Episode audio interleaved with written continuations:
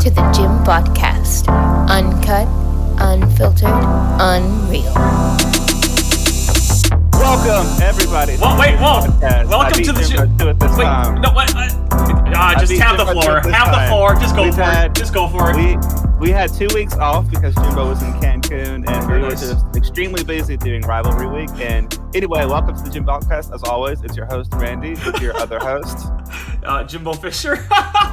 I just wanted to beat you to it this time. you did. I didn't see that coming, dude. Caught me off guard there. Holy cow. Um, but yeah, like you said, I was off in paradise for the last couple of weeks, followed by Thanksgiving. So I really apologize to the Jimbotopia uh, faithful out there for us not having a podcast for the last two weeks. I'm embarrassed, but not as embarrassed as I am in my Wisconsin Badgers losing to Minnesota. Bit of a segue. Bit of a segue. Yeah. I'm just kidding. Well, I- you I- have a new coach now. I- I'm over the moon. I'm over the moon. Listen, I think first and foremost, this episode, we have to talk about Luke Fickell to Wisconsin. Randy, I need your thoughts on this as an outsider because you know my thoughts. I, I, As an outsider, Yeah. okay, yeah, I think it's an absolutely home run hire. I think it shows that your new athletic director knows what he's doing because he was definitely talking to him and other coaches throughout the season, Oh, and yeah. he got not only he got he got more than the best coach available. He got the best coach that nobody thought was really available. That's Like, right. he went out and got a dude in Luke Fickell. He's a very good coach. I feel like more than anything, more than the fact that it's a great hire in a vacuum, it shows that your athletic department is competent and doing things correctly, yeah, which is just a good sign overall. which is shocking. I mean, so for those who don't know, I mean, we our new AD got here a little over a year and a half ago. Um, he replaced Barry Alvarez, who was our athletic director for like 15 years. And I we love Barry in Wisconsin. Don't get me wrong; he is he is the Don, he's the Godfather. But Barry's biggest flaw, I think, is that he was very, very conservative, very you know playing it safe. And the safe choice would have been to stick with Jim Leonhard at Wisconsin, right? And I think that's what everyone kind of expected was going to happen because Wisconsin tends to play it very safe. So yeah, for, for this to happen completely out of nowhere, I mean, literally no one saw this coming. Nothing was leaked. Out of nowhere, just one morning. Um, yeah, I'm I'm totally shocked. I'm And extremely. here's the thing: as much of an quote unquote unsafe hire that Luke Fickell is, he's really not an unsafe hire. He No, actually no. runs a very Wisconsin friendly system with Yeah. a with a few kinks, which is exactly what I think you guys need. Because like you can still recruit the same types of players right. that you've been recruiting, but you're going to have a few kinks in the system now that's actually going to maybe allow it to take the next step, especially with the Big Ten West being uh, the way that it is. for now. It's gonna it's gonna be gone in a couple of years, but yeah, I know what you mean. Um, yeah, at least this hire like makes sense geographically. I mean, Luke Fickell is a Big Ten kind of guy. You know, he played at Ohio State. He's coached in the Midwest his entire career. It's it's it's quite the contrast from like a similar-ish hire last year when Brian Kelly went to LSU, where that came out of nowhere. Everyone was shocked, but it, it didn't really make sense in a way. Like it's it's working out, but you, you know what I mean? Like that was Yeah, I know, I know what you mean. Because he's not, Yeah. he's never spent any time in the South. exactly. His Doesn't have any yeah. recruiting grounds It's been wild. fam- familiarity. Um, needless to say, I'm I'm extremely happy about this hire. Randy, I know there's a hire in your conference that you're a bit um, upset about. If you if you'd like to talk about it, I'm okay. Upset. I don't know if that's necessarily the right choice of wording, but the Hugh Freeze to Auburn thing kind of it does it perplexes me, but it also doesn't because it's exactly what I would expect out of Auburn. And here's the thing. I've actually been a Hugh Freeze defender Oh before I read about the way he treated high school girls when he worked at the high school. oh yeah, Because before I heard about all of that, it was just kind of like, okay, he called a hooker on a cell phone. That's not good, but it's not completely irredeemable, right? But Sure. now I'm starting to see the stories come out where it's like so many girls that went to the high school that he coached at, where it's stories like they made he made them undress in front of him, yeah, stuff like that, and I just up. that is not good. And they did absolutely no vetting. They didn't interview any of the girls. They didn't even talk to anybody. They were just like, we don't care. We're just going to hire him. And here's the thing: as much as that kind of coach getting hired and having no consequences for his actions and just immediately getting other jobs as Mhm. soon as he's found out doing something bad, as much as that bothers me, what bothers me more is that Auburn always talks about less than 24 hours before the hire. They're saying stuff like, "We have the Auburn Creed, The Auburn and we're Creed, a dude." family, and we have morals and character." and then 24 hours later, they're like, "Okay, who hasn't cheated on their wife with a hooker? who hasn't?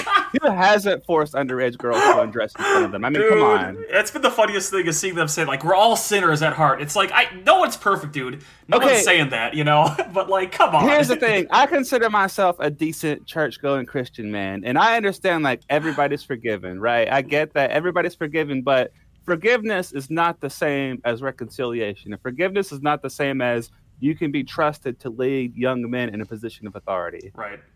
Yeah, he's done nothing since since then to prove to me like going to Liberty. Uh, you know, he, he- he's done nothing to prove that he's changed as a man and that he's going to, you know, improve and this won't happen again. Like nothing about Hugh Freeze suggests that he's clean now. Because he never you know? actually had to, he was never punished for his crimes. He never had to face any type of consequences. And I'm not even the type of person, I know a lot of people are on the whole F Liberty train, and I'm not Yeah. even one of those types of people. But ultimately, it boils down to he was never punished. He never saw consequences for his actions, and he hasn't Mm-hmm. really done anything other than if you dare question my character, then that makes you a bad person I because that. I hate we're all logic. imperfect. I hate that logic. Just own up to it. You know, like just own up to it and and and say, you know, I I've learned from my mistakes.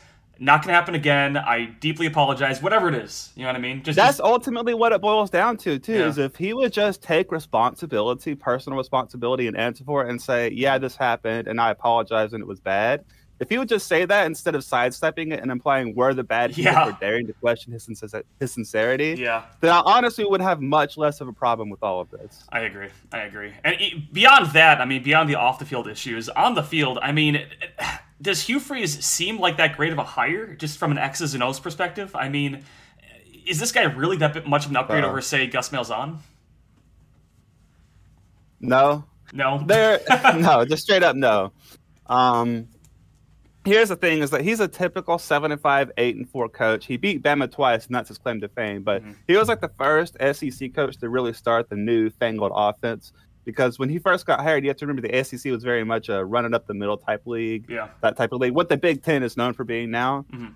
And he was for, and so he was just early to the draw, early to the game to kind of reinvigorate SEC offenses. Yeah. So I just don't see it, just from a pure on the field perspective, I don't see it really working out. What's going to happen is he's going to be an eight and four coach. They're going to get tired of going eight and four while Bama and Georgia are Bama and Georgia. Right. And then the second he goes seven and five, they're going to find a reason to fire him. I could see that, and they'll have an easy job this time. You know, they don't have to like make up things like last time to get um, their last coach out of there. So they have that on their side. But yeah, I mean, That's overall, that, that, yeah. that's another thing. Is like they Yeah. literally made up stories about how Brian. They literally planted stories about how he was cheating on his wife with hookers or whatever with a Right. student worker. Right. and then they actually hire somebody who actually is caught verifiably doing the same thing. It's like just just be consistent. That's all I Creed, ask. dude. The Auburn Creed. This is my first time hearing about that. Like a couple of days ago when this hire was made. I had never heard of this Auburn Creed before. Is this like a is this like a thing they do down there? I'm, I'm Yes, they are absolutely all about this, the whole Auburn man type thing, where they act like they have moral superiority. I've I've said this for a while, and it's kind of I can't really say it because I'm gonna be biased, right? right. But Auburn is a lot more Texas A and M Oh, than people realize. okay. Like cult like is what you're saying, or Kinda like the whole Plainsman thing and all Wait, that. Plainsman thing. What's that? They they call themselves the Plainsmen. I'm looking this up. Plainsmen Auburn. Dude, I You don't this, believe me? No, I don't know. This is Auburn lore. I didn't know this stuff, dude. I didn't know this. The Auburn Plainsmen. That's uh, I guess that's like their school newspaper. It's they because they're on the plains and they're the men of you know what I mean. it's just a little Oh, nickname. Okay, okay, dude. This is this is interesting. I like hearing this Auburn lore. You know what I mean? Yeah, I'm Um, sure you do. I do. Um, other than that, there was one other major hire. Do you want to guess? Matt Rhule, I was gonna, Fat Drool, as I call him. Fat Drool, Matt Drool, Matt Drool to Nebraska. I don't know how I feel about this because like he was fine at Baylor. Here's the thing: it's almost like his play style has absolutely no identity, Mhm. which actually fits Nebraska very well right now. You think so? Well, because they're just known for never having any type of identity on either side of I the think football. they so like I, I think they have an identity on offense kind of over the last 10 years or so it feels like they've always had like a super mobile quarterback who just does nothing but scramble kind of like johnny manziel but less athletic somehow i don't know if you call it an, an offensive identity though but i mean regardless, Fat Drool, which I'm just, I'm for the record, I'm just going to call him Fat Drool. I, I am not going to It's call funny. him Matt Rhule. Fat Drool, it's too good. It's too good. Well, here's the thing about Fat Drool and just general scrambling quarterback offenses is Mm-hmm. you generally see a scrambling quarterback offense when offenses don't have identities because it's an easy way to pick up a first down every now and then. Oh, you're But right. then you get one lucky play and you're in field goal range, right? And that's kind of been their offense for the last 10 years, dude. Like, they, they rely on those big runs from the quarterback, essentially, but, like, really don't get much of a ground game other than that. So I, I definitely see what you mean. Um, do I think he'll succeed, though, in the Big Ten? Eh, I, I think for the for what it's worth, I think Nebraska will finally be bowl eligible for the first time in like five years. I think he'll be like a seven and five, maybe eight and four kind of guy, but honestly, I think that's it. I, I don't I don't see him having a very high ceiling, to be frank.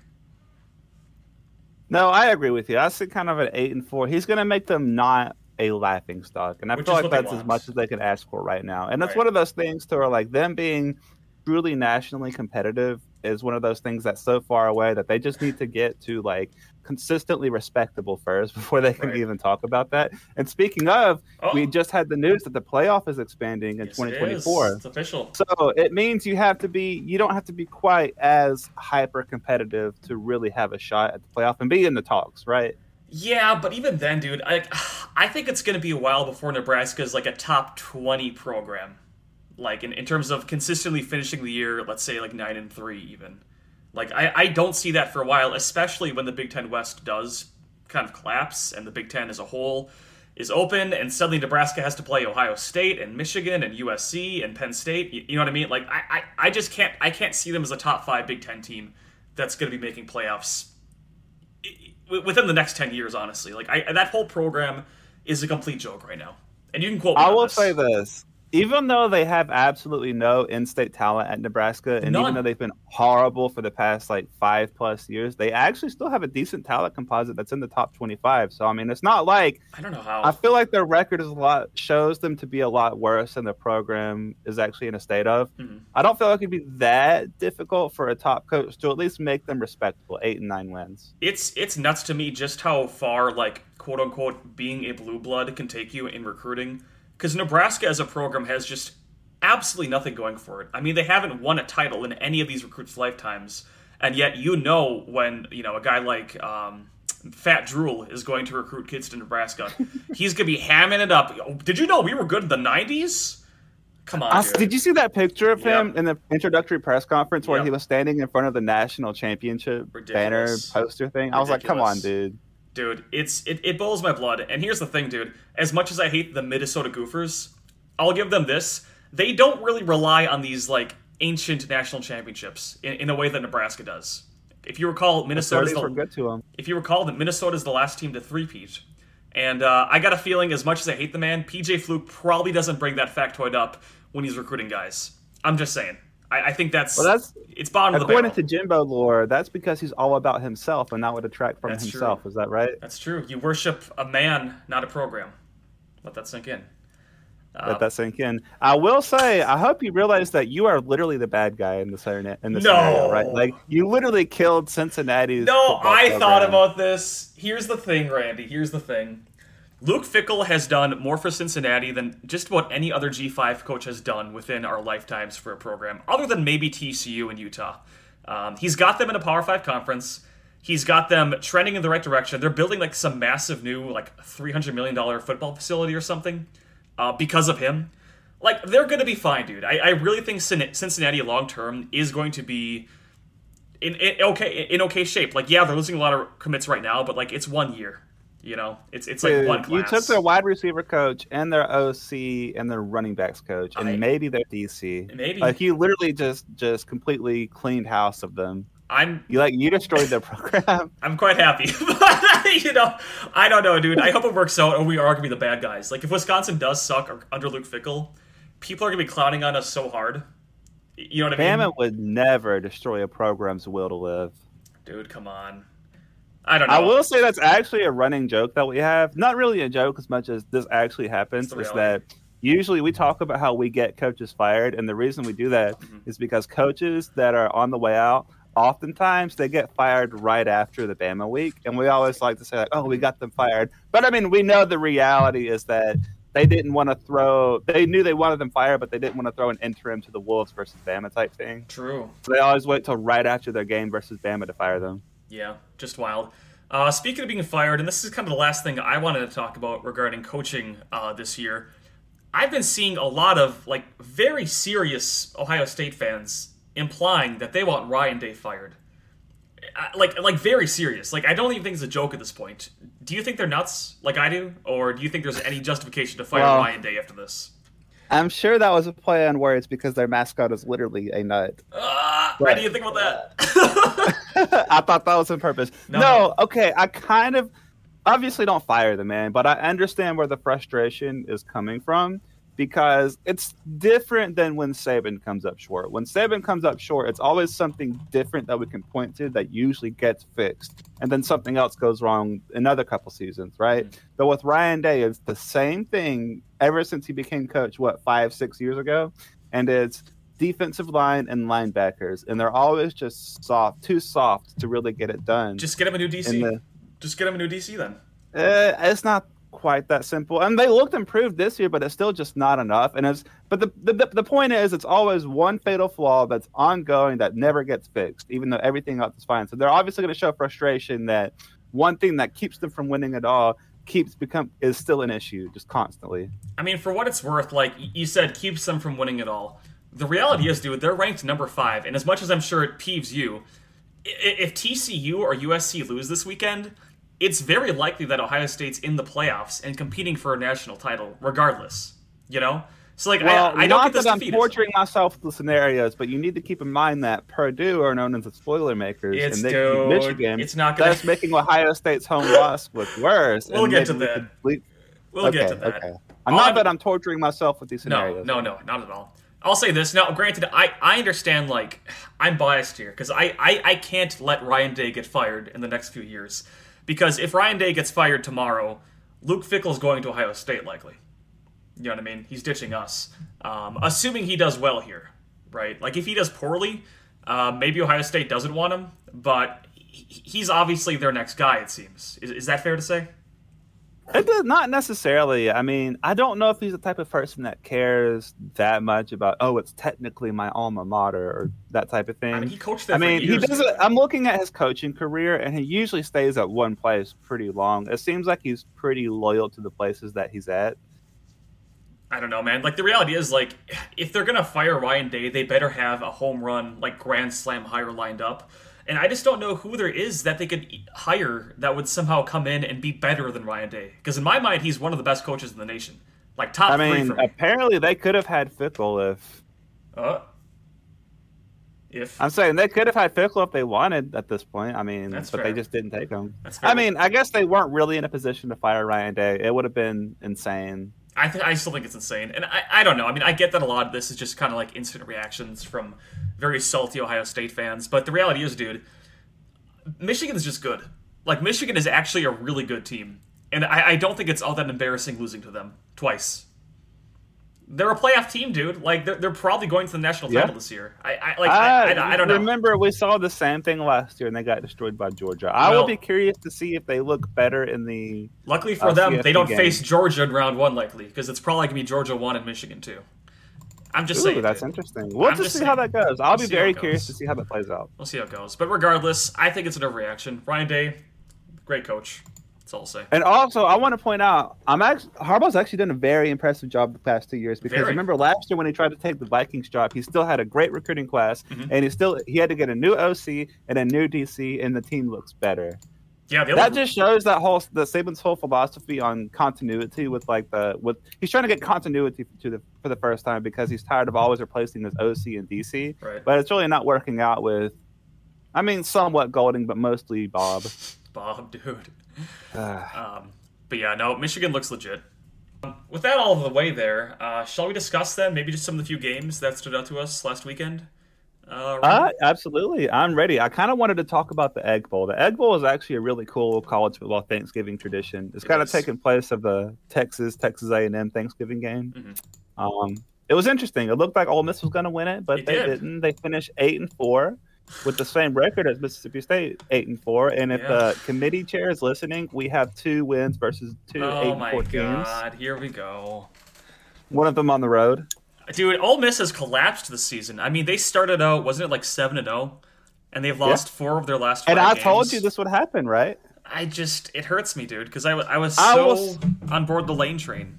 I wanted to make an actually very interesting point is that I've noticed that teams that start off hot Mm-hmm. but then kind of fade off towards the end of the season with a couple of losses in a row in the last weeks Mhm. seem to have like people view them better than teams that start off slow and then get hot later. True. And I think part of it is because whenever you're like 8 and 0, 7 and 0 or whatever, Mm-hmm. and you're going to be playing in big primetime games, People remember you. while yeah. the team that's kind of started off slow isn't going to be having those big massive games. yeah. That's true. Like, think of our It, perception it of messes with people's perceptions a lot because you have to remember, like I just said, Mississippi State and Ole Miss now literally finished with the same exact record. But yet, I think higher of Ole Miss, despite them losing and having the same Oat record. missed. Yeah. Eh, Hey, listen. It was a close game though. It was pretty exciting. I was watching it uh, with my dad. It's it's like our Thanksgiving tradition actually. Is we, we usually watch the Egg Bowl together, and uh, I did, did you watch it live that year that the guy did the the peeing dog thing, and then they missed the field goal. That, that was hilarious. Yes, I did. And my parents. So what happened Dude. was my dad took a picture of it on the TV. He paused it and took a picture of it on the TV. And the thing is, no, my parents have a Google Home, Mhm. and what their Google Home does is that it automatically like cycles through all of the pictures on my dad's phone. yeah. So every now and then on on the Google Home in his kitchen, Mhm. I see the picture of the Ole Miss player doing Ole the Miss, peeing, dude. peeing celebration. That was such an important moment in history. I, I remember watching that live with my dad and just utterly dying. Like I, I don't think I've ever laughed that hard at a football game ever. I mean, nothing. I can't think of anything that comes close to being that funny in a football game. Just everything. It was great. But I digress. Ole Piss uh, pisses away their season. Sad to say. Um, any other games, Randy, that uh, you enjoyed? I'm trying to think about ones that I actually watched. I had a hard time really catching all of them. The Texas A&M LSU game was insane. Uh, was Um, it? I was, it was just kind of hilarious. Okay, so Texas A&M beat LSU by two touchdowns. Okay. I don't know how, and I don't know why. Because the thing is, LSU had everything to play for and everything in front of them. If they That's win, true. they're going to the college football playoff, right? Likely. But then they just lay a total egg versus Texas A&M. yeah. And it's one of those things where it's like I watched this game and I'm like, how the crap did we lose to LSU? My guess is LSU was just caught looking ahead. Like they, they probably realistically were just kind of, you know, over like underestimating Texas A&M. And, and though A&M does suck, I mean, they still have a lot of talent. They have the potential to do well in a way that I think most. And that's that's really the thing with like people talk about the SEC and like talk about these losses a lot, especially people like freaking Joe Leclerc, right? Whoa. But he, but I think what people fail to realize is like even the quote unquote bad SEC teams still have technically, they're still technically stocked with talent, right? So that's going to make them dangerous if they happen to randomly have it clicking for one Saturday. I mean, out of they the almost, 12. they almost beat you for what it's worth. So you can look at it like that. Yeah. I mean, I'm just saying. Um, you know, one game that really stood out to me, like actually like got my attention this weekend, uh, was USC just clobbering Notre Dame. And more than anything, I know, I know, but Caleb Williams, dude, did you see that game? He I did see the game. He played looked great. incredible, dude. I mean, that was that was a work of art. Probably won himself the Heisman. I think he did, and it kind of out of nowhere. I think everyone was pretty much. We assumed USC was done after their close loss to Utah. I think Caleb Williams' name really wasn't in the Heisman conversation at all this season, and then out of nowhere, these last couple of weeks, dude, they've just been getting big wins and kind of have found themselves in position to. Well, they were very quietly what seven and one, eight and one, and it was kind of like we saw. Oh, okay, they have to play US or they have to play UCLA, which is a great team, Notre Dame, and then their conference championship game. So there's no way they're going to survive that with Right. their defense, right? They are. But here we are. They have one game left to make it to the college football playoff. They're effectively Oklahoma. I was thinking about this. Like they don't have a defense, but they have an amazing offense with a Heisman quarterback with with stinking Lincoln dude. It's it's basically Oklahoma. Like Oklahoma's making the playoffs this year. That's how I look at it. Yeah, pretty much. That's a good way to look at it. Um, but yeah, other than that, the only other game, I guess we could talk about the Wisconsin game. South Carolina, Clemson. We got to talk about it, I didn't see dude. I was so happy. For, I got to watch a lot of it. Okay, I was so happy to watch South Carolina. Shout out to Hash Brown three one two. Shout out um, to Ashby one fifty two front on the fort. Okay, so South Carolina finished their season eight and four, third in the East, and uh, Wow. their last two games are big wins over Tennessee Mhm. and Clemson. They just destroyed two team seasons in a row. It's craziness. Um, I just love it. It's great. I love it. Yeah, they've. I mean, I've been a big, I've been a big hater, admittedly, of Shane Shane Beamer this year. I've been a big critic of Spencer Rattler, the first Zoomer quarterback in college football. but I gotta give to them. Like their their season looked kind of, you know, kind of sus. They're like six and four at one point, and they found a way They started to get, out one and two. yeah, they found a way to get really good good wins here to finish out the season. And I think you know, moving forward, that's that's a big statement that they're they're really going to try to be a serious contender in the SEC East. You know, I, I get that Georgia's That's- still in a league of their own, but like they could definitely distinguish themselves as the second best team in that uh, division.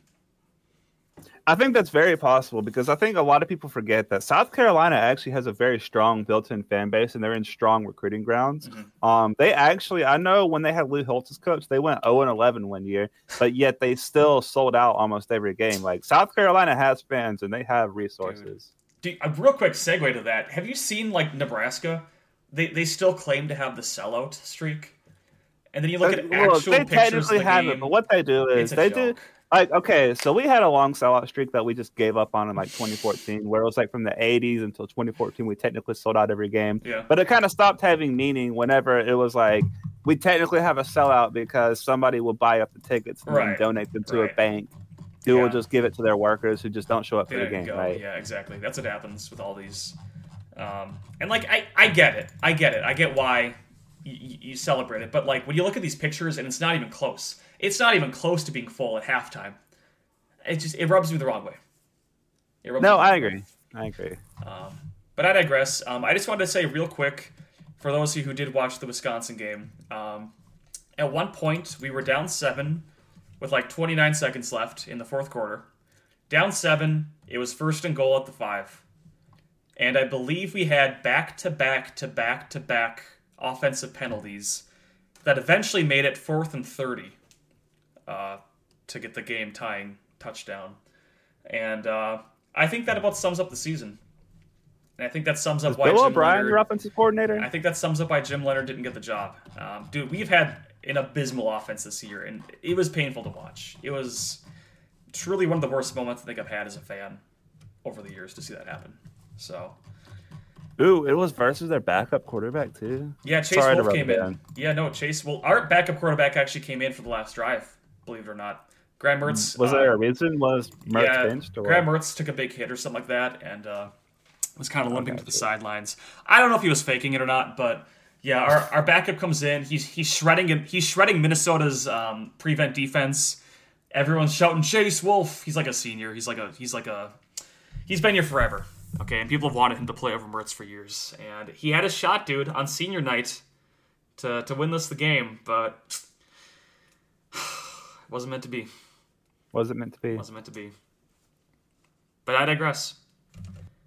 All right, then. Um, shall we talk about the upcoming championship weekend, Randy? Yeah, I'm ready. I say I'm just go than in order. Not should- that I've again, Yeah. again, not that I've looked at who's playing who No, no. and who needs to lose in No, all these yeah, scenarios. Obviously. But I digress. Let's start with Utah versus USC. If you remember, Utah has already beaten USC once this season. Yeah, well, And I stand by this that it's very hard to beat a team twice in one season. you said that a lot last year with Alabama and Georgia, if I recall. And look at what happened. Look what happened. I mean, for what it's worth, I think I'm not saying Utah's a bad team, but when I look at this and I'm seeing the ESPN matchup predictor saying Utah is going to win 61.2% of the time, and I'm seeing Vegas only give USC a, a 2.5 point favorite, I just have to shake my head, dude. I, I, I don't think it's going to be that close. Like, I think USC is going to win this. I won't say comfortably, but I, I, I, I don't see USC losing this game. I, I really don't. I think they are much more motivated. I hate to agree have it with together. you. Like they have. Like, just think about it, dude. Agree with me. Agree with me, please. I do agree with you because they're getting hot at the right time. They're peaking Mm-hmm. at the right time, and that's kind of what it's all about. And you have to remember, with the first year head coach, first year starting quarterback, you know, they Right. there's a lot of it takes some time to play themselves into their full potential, and they're getting Exactly. there. They're pretty much there at this point. And for what it's worth, I was looking this up. Lincoln Riley, dude, historically speaking, he does not choke in championship games. he went four for four in the Big 12 championship at Oklahoma, and in contrast, Kyle Whittingham is one for four in Pac-12 championship games. So make of that what you will. I think Stinkin' Lincoln's the better coach. I think Caleb Williams is the better quarterback. Who, by the way, look at this up, dude. He has 34 touchdowns to three interceptions this season. Jeez, that's actually much better than I thought. That is nutty. Very good. He's he's winning the Heisman. He's gonna have another Heisman moment this week. I think USC wins this comfortably. That's all I'll say. All right. A game I that I think it, a game that I think might actually be an upset, or at least on upset alert, is number three TCU versus number ten Kansas State. Lock of the week. Whoa! Actually, no, I'm not saying it. No, no, it's too late. You gotta say it now. I can't. I can't. Uh, Oh my god! No, just I'll say it for you then. I really like Kansas State's chances versus TCU. They're a physical team. I feel like they're kind of built to stop them. If you remember in the first game versus TCU, where they played at TCU, they went up 28 to 10. Mm-hmm. Yeah. Then their quarterback got hurt, and then TCU came back and won. Is their quarterback better? Is he back? Yes. Yes, he is back, and he is better. Here's and the then they're thing. not playing it at TCU. Here's the thing. I'll be the first to admit this, and I've admitted before. I have not watched a single TCU game all season, and I'm kind of proud of it. I'm kind of proud of it. And I've been a big hater all year, if you recall. I think on the last Jim Podcast episode, uh, before I went to Paradise for a week, I think I ranked TCU a 10. For like the first time all season, I ranked them, while everyone else had them at like four. So you know I'm a big critic. I'm a big hater. Okay. But I'll be honest, dude. I also hate Kansas State, and I don't think they Why do get you it hate. Kansas State? They're the most unhateable team. Remember that video of uh there's that video that's really cringe from like 2003 or so where Kansas State tried starting the new, the new tradition of their power towel and the Oh, uh, the power and the. Willie chant. Come on, dude. They had Darren Sproles. They had uh, Jordy Nelson. I respect him. But no, because of that video, I, Kansas State. Listen, people crap on Wisconsin all the time for oh we're so uncool, you're so white and nerdy, you know. No, Kansas State is the single lamest school in Power Five football. It's it's this is a fact. This is a fact, dude. What? What's so lame about them? They are the anti swag. Okay, they they don't even know what a, a, a gritty is. Okay, I, I I'm serious. I dude. feel like they take pride in that in a way. I get that, but dude, there, there's a lame school. TCU is kind of cool. They got the Hypnotoad. You know what I mean? They're kind of memey. They got that one meme video of them like, you know, the one that Michigan copied, where they have Yeah. like the highlights and it's all like meme and it's like a it's like 420 and stuff. Listen, dude, TCU is hip. They're happening. Kansas State is not. Give me TCU by like two touchdowns, dude. Honestly, I think they win comfortably and make a statement victory uh, this Saturday. All right, if you say so. Um, next game we have up is. Go for it. By the way, I want to be at a wedding. What? This Saturday? No! I don't Are you know how much you know serious? Are you kidding? Dude, Uh, on championship see, weekend? okay, here's the thing. I don't know. I Oh don't my know if the bride is a Jim Podcast listener. Shouts out. Shouts So out. out. I- But I uh, will say what she did was she scheduled. Okay, so what she did was she scheduled her wedding for the week after the regular season because she didn't want to be that person But that Bama's always wedding. in, dude. The Bam- Bama's already. That's what I'm Yeah, saying is I don't think she realized that the conference championship game, Oh like we're God. probably going to be in it. But she, hey, hey, she Hey. got away with it because we're not playing in the conference championship game. That's true. But I mean, it's I- it's hey, that means we can blame we can blame our whole season on her, right? I think that's fair. I think that's fair. Well, regardless, I mean, uh, this is kind of a timeout here. Do you guys have like? Have you been to weddings where they have like a TV or like a projector That's what. up? Okay, that's what she said she's going to do. She's Okay, going to have a way for us to watch it. Okay, I respect that. I think you need that when you're doing like a, you know, fans. It'll be like a cool little like guest thing and all that. It'll Yeah. be cool. Yeah. Anyways, the game hopefully that'll be on the TV there. Number one Georgia versus number fourteen LSU. Randy, do you think there's any chance in hell that LSU can win this? I hate to say it, but I do think there is a chance. Uh, Biased. not a not a not a big great chance or anything, but Georgia has shown slow starts. They've shown signs of weakness. They have. They've shown that they're not always just coming out and just pushing the other team, like making their ass quit. They like, were dude. like they were do. trilling your your Hornets last weekend, if you recall. they were yeah, at one point it was seven to nothing. almost lost to Missouri too. Yeah. Had a bad showing versus that FCS team or whatever. I mean, for I'm just saying that yeah. I see I see a path for LSU Right. win. Yeah, Georgia looks a lot more sus this year than they did last year. If you recall, last year we were on their butts all season long, calling them a meme team, saying they're fraudulent. This year, I think everyone kind of agrees that like Georgia's good, but they've shown signs of uh, mortality. And also, I think they instinctively know that even if they lose versus LSU, they're still going to make the college Exactly. football playoffs. So it's almost like what's don't risk getting injured. I mean, I obviously try to win the game, but It's, it's it's it's weird, dude. Like Georgia historically does pretty terribly in SEC championship games. I was looking this up. They've lost five of their last six SEC because they always play games. against us. I, I, I get that, but like, it's just I, I don't get it, dude. Like, if if you really are the best team in the nation, if you're really the defending national title winner, who's number one, you should come out to this game and just annihilate LSU because that's what Bama would do. Like that's what Bama has done in the past. You know, they annihilated Georgia last year in the SEC championship game. So The SEC, to be fair, a lot of the SEC championship games and a lot of our Georgia games have actually been very close. We just happen to be the game, team that comes out on top. I don't know, man. I, I'm like I'm really I'm torn on this one. I think more than I think a lot of people are torn themselves. Like I get that LSU just lost, but I think they lost because they were looking ahead. And for what it's worth, Brian Kelly is a decent coach, though he's usually not very clutch in these types of games. I don't know what to make of it. In my mind, this is almost like a coin flip, to be honest. I, I, I could see I could see LSU winning this one. I could see it winning. I, I'll. It'll be very interesting. We'll watch it. It'll be a good one. It'll be a good one to watch. I think Georgia wins, but it'll be close. It'll be close. All right. Next up, I do want to talk about Purdue versus Michigan because this this is another one of the scenarios. Mm-hmm. I'm Oh, just saying, what Oh, if no. Purdue, the spoiler makers, beat Michigan and makes the Ohio State loss look even worse? The 23 No. point home What loss look I even think worse. what I think is going to happen, Randy, and this is going to break your heart. I think Michigan is going to clobber them, destroy them so badly that it actually makes Ohio State look good. Dog, Purdue is Please terrible. don't. No, dude, Wisconsin beat Purdue. Like, let that actually sink in for a moment. Well, so did three other teams. I mean, Wisconsin beat Purdue. I mean, they are really bad. Their their best win this entire season was probably against Illinois, which just no context. If you heard that Purdue's best win in a season was against Illinois, would you be at you all know, the afraid team of that Michigan needed a last second field goal to beat anyway. I'm just saying, dude. I'm just saying. Um, we clobbered Purdue. Um, I think Michigan. Listen, they're extremely talented. Their style of play is similar to Wisconsin's, except it's actually good. And Purdue does not match up well against it. Purdue, they can't stop the run game, dude. Michigan's gonna run all over them. It's gonna be a blowout. I'm not gonna even. You know, what? my lock of the week. My lock of the week. Not only does Michigan win, Michigan wins by 21 or more. That's my lock of the week. I could see it being close for two, maybe three quarters. Well, that's Before most Michigan Michigan, just games. kind of- Dude, Michigan is so good at halftime adjustments. It's insane. Like you got to give Harbaugh credit, dude.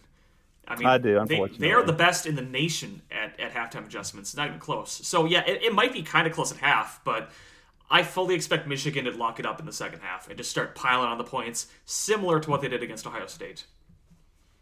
All right, sorry, Randy. fair enough. I'm sorry, Randy. I know you want this one. I know you want this, but you're much better. Your, your odds are much better about USC. I appreciate or- you giving me your honest thoughts. I'm just saying. I guess there's Okay, one. what other, about there's one other game? Next game? I would I would like to briefly talk about Clemson, North Carolina. I if guess, Clemson wins, do they have any shot to make the college football playoff? If they hadn't lost to South Carolina, yeah, but no, dude, they they shouldn't have lost. They shouldn't have lost. It's done. It's over. Let's face it. Dabo's washed. I don't know. He's not washed. I mean, they're still going to be. They're not going to be as good as they were in like the mid 2010s or whatever. Mm-hmm. But they're still going to always be like winning the ACC and getting to the college football playoff. Dude, but like, You know, though- sometimes if they can peak at the right time with an actual quarterback, I don't know why they don't just Oh, bench. DJU at this point. that's true. This really, this whole Like season. fact, really honestly, I think it's more to his credit that they're doing this with a quarterback that goes eight for twenty nine for ninety nine yards and one touchdown what? and one interception. You know what? You're right. You're right. DJ Pooh. I'm putting all this on DJ Pooh, but he's a junior, dude. He's probably going to be back next year. I, I don't get why Dabo is is handicapping himself this badly with this bad of a quarterback. Um, doesn't make sense, dude. And I mean that said, honestly, and I hate to say it, I, I could see North Carolina winning this one.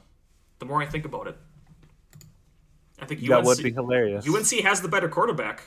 I mean, that's that's not even a question. Drake Maye, I mean, hate to say it, but he's having a good year, and I could see him putting up a lot of points against uh, Clemson's defense. All right. All uh, right. Oh yeah. Uh, I beat you to it again. Okay, so Uh. now we're gonna talk about general. We're gonna go down like I guess the top nine is where it kind of ends, but talk about general playoff chances Okay. at this point of time. And like, So can they start- make it or not make it? Or I guess like, And what do they yeah. need to do to make it, Right. Right. Right. or what do other teams need to do for them to make it? Right. Um. All right. So number one, Georgia. I think even with a loss, they're in. Even if they get blown out, not that Even it's if they to get blown out, they're in. They get they they're in. Yeah, probably, probably. I think they're in. Michigan. I think they're in no matter what too. I think if they lose, but in blowout form, it's it's almost unfathomable. But if Purdue can blow them out, maybe I, even if they get blown out, I think they're still because it's in. Purdue, that's a much worse loss than LSU. Uh, it's a one loss team. Eh, they're they're fine. Fair enough. All right, number three. This is where it'll start to get a little bit interesting. I agree. What about TCU? Are they winning in? Because if you remember, TCU they're twelve and zero. Ohio State's Mm. eleven and one. If you if TCU loses, will Ohio State jump them? Here's the thing, like it's it's so hard to tell because like it, it feels like there's really not like a consistent precedent for the college football playoff rankings. Um, we've seen teams like Wisconsin in 2017 go undefeated and then lose their you know championship game and then get kicked out of the top four. Um, so like it, it's possible, but I think it ultimately depends for TCU specifically on how close the game is and you know how good they look against Kansas State because I think the, the committee does like Kansas State. They've got them at 10. But, you know, if they if they get if they lose by a lot, they're out. I think that's it. If they lose by like I, more than I touchdown. would generally agree with that, and I think it's also important to remember. Um, you mentioned this before that you hadn't watched a single minute of TCU before before this weekend, but that's the true. thing is this is this is probably going to be a lot of people, including probably the committee members, True. first time watching TCU. Certainly at least So live. they they yeah. have a lot to show. That's true. That's true. I hope they impress me. I'd like them to win. I'll say that. I, I like TCU as a program. So I hope they win. Number four, number four, USC. Obviously, they're winning in, but with the loss, I, I, would imagine with the loss they get jumped by Ohio State. I think so too. I, I think they're on thinner ice just because they already have that one loss on their record. Um, and that's kind of the, the difference between them and TCU. Even though I think USC might be a better team, like I think if TCU and USC played, I think USC probably wins that game. And I think the committee probably agrees with me. I think, you know, USC, they, they can't lose. They have to win this game, for sure, in my mind. Not even a Yeah. close. Yeah. And with that being said, now we get to Ohio State, and it's one of those things. I think if USC loses, they're in, but I'm just not sure about TCU. I think again, it depends on the the depth of the TCU loss. Well- so they have a path. Yeah, and for Ohio State, I think they need Michigan to just blow the doors off Purdue, for what it's worth. It worth. would it would make them their loss look a little better. Mhm. Um, Oh, certainly With would. that also being said, with Alabama at number six, again, not that I've been thinking about this all week. So we have scenarios where what if Purdue beats Michigan? Ugh. That makes the Ohio State loss, 23 point home loss, look a lot worse. Mhm. What if USC loses? And what if TCU loses big? I don't think they would put us in over a one loss TCU if TCU got blown out. no, but you and would then need USC also lost. You would like, need- but what they Yeah, both Michigan and USC to lose this weekend. I think, which just seems really unlikely, man. I I don't know. Like, are you getting your hopes up for this? no, No, no, Okay. but it's technically possible. it's technically possible, I suppose. I mean, beyond that, though, beyond Alabama, I know you said you wanted to talk seven, eight, and nine, but I, I don't think there's any hope for Tennessee, Penn State, or Clemson, especially Penn State. but- Tennessee and Penn State, absolutely not Tennessee or Penn State. They're they're done. Mhm. But Clemson, um, I mean, they're ten and two. They have a conference championship game. I mean, What if they if they absolutely blow Yeah. the doors and annihilate North Carolina, like maybe. But they would also need like Georgia, Michigan, TCU, and USC all to lose. It would it would be a They lot they of would- things. Okay, let's look at it this way. If they were to annihilate them, no matter what, they would jump to at least six. Let's Yeah, say they annihilate probably. them so bad it's undeniable. Maybe they can jump Ohio State at five. Yeah, Then, if USC loses, they could maybe sneak in. it'll be interesting to see. I mean, one thing that is constant throughout these rankings, if you look, the the committee this year seems to really value records, and you know, like the top three teams are all twelve and zero. The next two teams are eleven and one. The next four teams are ten and two. The next two teams are nine and three. You, you know what I mean? So it's it's very clear that they. It, it seems like they care more about records overall than maybe a lot of these things we're talking about, like you know, strength of schedule or. Um, you know, margin of victory, for example. Those things matter when differentiating record. But it doesn't really seem like they're doing it in a power ranking style. No, it really looks like they're looking at record first and foremost, mm-hmm. which I don't think is a bad thing. I mean, I think that's especially in a short season, like they're trying to make the regular season matter. I get that. Yeah. So it's almost like okay, even though this team technically is probably better on paper, mm-hmm. they still lost these games. So like exactly, exactly, and I think that's why they have. Um, you know USC below TCU. I, maybe that's a hot take from my mind, but I think USC is better than TCU. Um, but I get why TCU is ranked higher. So yeah, it just it seems like really there has to be a lot of chaos. That's be like a like a, a, historical amount of chaos, Randy, for Bam to get in. And for what it's worth, I feel like championship weekend rarely has all that much chaos going on. I know. I like know. there might be one upset a year, but I can't imagine th- three happening in the same day. But uh who knows, man? It should be a fun time. Uh, Randy, any closing thoughts then on this weekend, the season, this episode? Uh, it's been another fun season. We've both been extremely busy, so it's been very hard it's to really give these the time that we did last season. But finding our groove. You're finding a groove. We'll be back um, presumably next weekend to recap all this and then preview the playoffs as well as bowl season. Um, yeah, yeah. Looking forward to this weekend, Randy. Looking forward to it. I hope Me you can watch it. It'll I hope you can watch at least a little bit of this at the wedding. Yeah, I'm gonna be able to watch it. I know I will. It's just a matter of to what degree. I don't know how long her uh, ceremony is gonna take, so we'll we'll see. I get that. I sometimes that. sometimes Southerners like to have long ceremonies. Really? That's the thing. That's oh thing. yeah, they like to do like the slideshow and all that stuff. Oh my, the slideshow. I've seen it. I've seen it happen. I don't know Dude. what Midwestern weddings are like. If they have like a fish fry there. Um, my ceremony was maybe ten minutes long but it was also 40 degrees out and windy, so we wanted to get it over with quick. You know what I mean? Wait, why was it 40 degrees out and windy? It was April. Oh, come on, Randy. Come on. I had to do it to you. Had to do it. I had to do it. All right, then. On that note, Randy, thanks again for the uh, fun episode here. And looking forward to this weekend. As always, looking forward to uh, recapping the games next weekend with you, Randy. And until then, absolutely. Until then, roll dang tide. On Wisconsin. Go Bearcats.